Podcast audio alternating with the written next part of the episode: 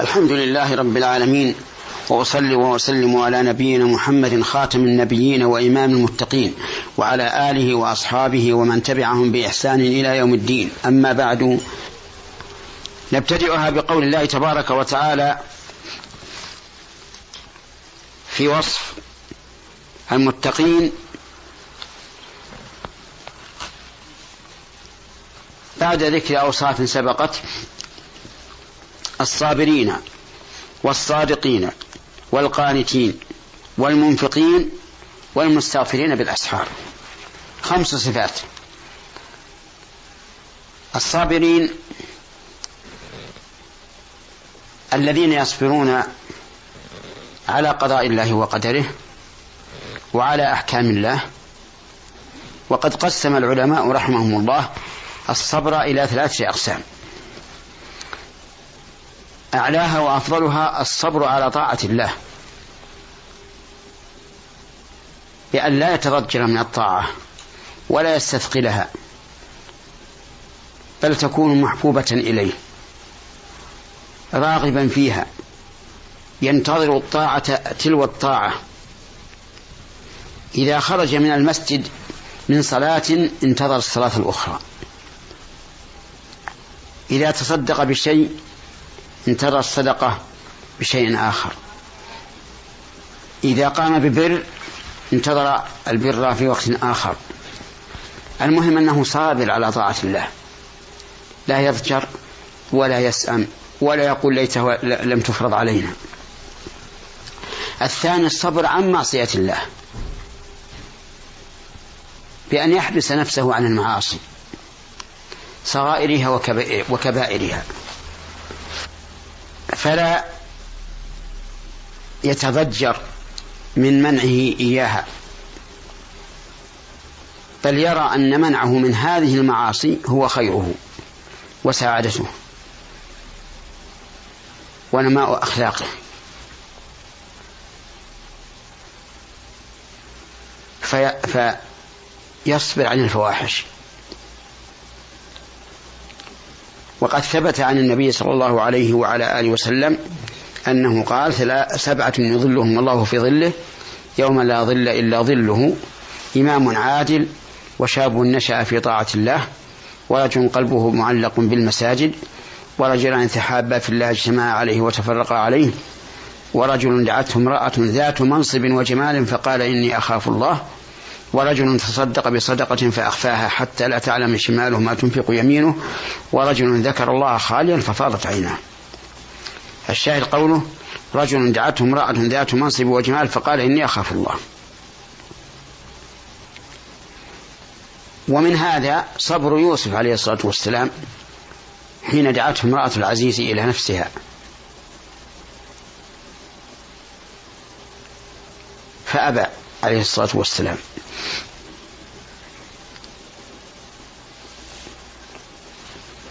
وقال وقال إلا تصرف عني كيدهن أصفو إليهن وأكن من الجاهلين.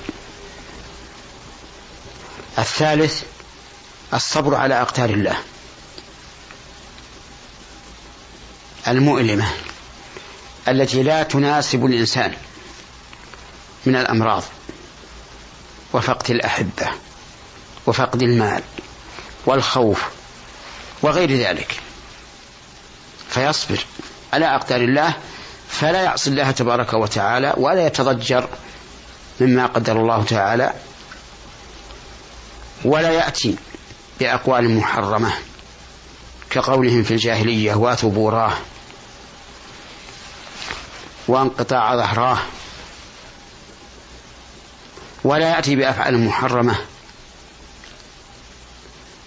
كفعل أهل الجاهلية يشق الثوب ويلطم الخد وينتف الشعر تسخطا من أقدار الله وأعظم, وأعظم ذلك وأقبحه أولئك الذين ينتحرون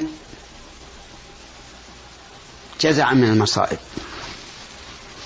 وتخلصا منها فإنهم والله كالمستجير من الرمضاء بالنار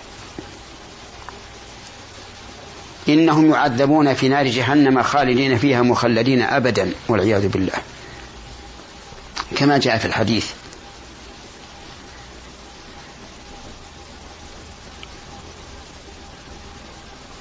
والإنسان يجب عليه أن يكون مؤمنا عاقلا. فيؤمن بأن هذه المصيبة من عند الله عز وجل فيرضى ويسلم. قال علقمة وهو أحد أصحاب عبد الله بن مسعود رضي الله عنه في قول الله تعالى ومن يؤمن بالله يهدي قلبه هو الرجل تصيبه المصيبة فيعلم أنها من عند الله فيرضى ويسلم.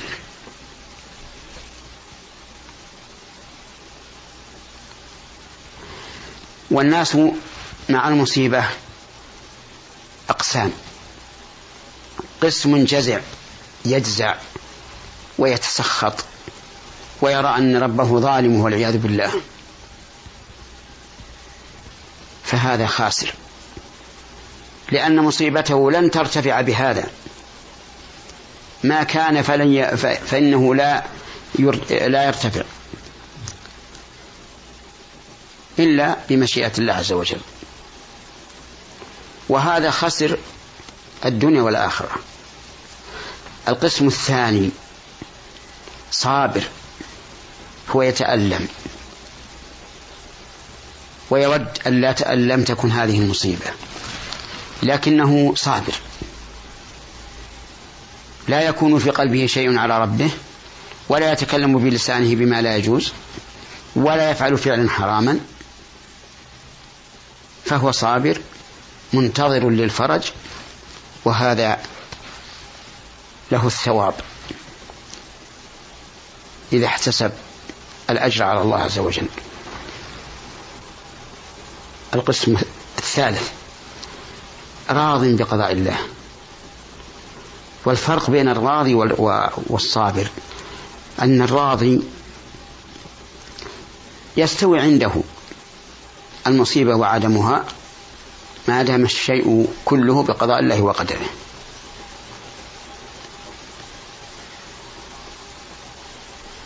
وقد قال النبي صلى الله عليه وعلى آله وسلم عجبا لأمر المؤمن إن أمره كله خير وليس ذلك لأحد إلا للمؤمن. إن أصابته ضراء صبر فكان خيرا له وإن أصابته سراء شكر فكان خيرا له.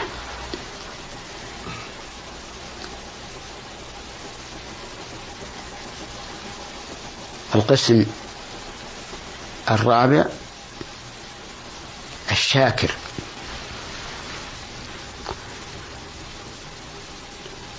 بأن يرضى بقضاء الله وقدره ويشكر الله على هذه المصيبة بالنسبة لما, هي لما هو أعظم. فإذا أصيب بفقد ولد من أولاده قال الحمد لله أنه لم يفقد ولد آخر. ويشكر الله أيضا من وجه آخر أنه أن هذه المصيبة التي لا بد أن تقع تكفر السيئات وترفع بها الدرجات مع الاحتساب. فيشكر الله على ما يحصل من هذه المصيبة. لا على المصيبة نفسها إلا إذا وازنها بمصيبة أكبر فهو يشكر الله أن لم تكن المصيبة الكبرى. الخلاصة أن كلمة الصابرين تشمل الصابر على طاعة الله والصابر عن معصية الله والصابر على أقدار الله المؤلمة.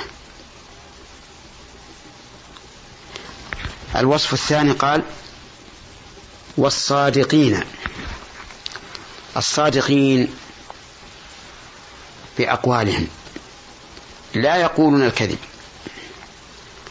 الصادقين بأفعالهم. لا تكون مخالفة لما في قلوبهم.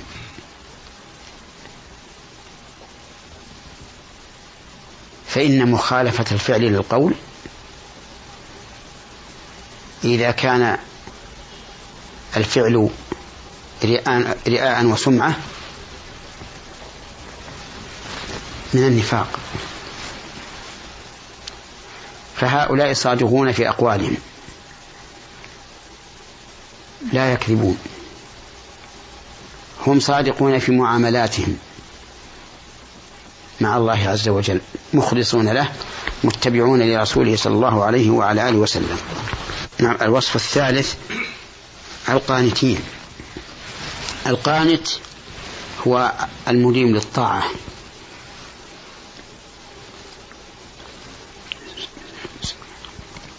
على وجه الخشوع والإنابة والإخبات لله عز وجل. هم قانتون في صلاتهم كما قال عز وجل وقوموا لله قانتين قانتون في جميع عباداتهم كما في قوله تعالى وكانت من القانتين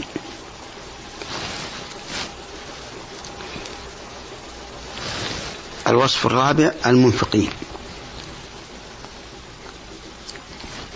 يعني الذين ينفقون أموالهم فيما يرضي الله عز وجل. فليس عندهم أشر ولا بطر ولا بخل وشح بل هم ينفقون أموالهم في سبيل الله ابتغاء رضوان الله. كالزكاة وصرف الأموال في الحج. وصرفها في الإنفاق على الأقارب والصدقات على عامة المسلمين وما أشبه ذلك. الوصف الخامس المستغفرين بالأسحار. يعني الذين يستغفرون الله تعالى في آخر الليل. لأن آخر الليل مظنة إجابة الدعاء. فقد ثبت عن النبي صلى الله عليه وعلى آله وسلم أن الله تعالى ينزل إلى السماء الدنيا حين يبقى ثلث الليل الآخر. فيقول من يدعوني فأستجيب له. من يسألني فأعطيه. من يستغفرني فأغفر له. قال أهل العلم إنهم يقومون لله تعالى ويتهجدون ثم يستغفرون الله تعالى. فيختمون تهجدهم بالاستغفار خوفا من أن يكونوا قد قصروا.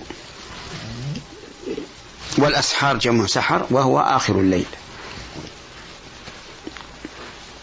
أسأل الله تعالى أن يجعلني وإخواني المستمعين منهم وأن يختم لنا بخير. وإلى هنا تنتهي هذه الحلقة. فإلى حلقة قادمة إن شاء الله تعالى. والسلام عليكم ورحمة الله وبركاته.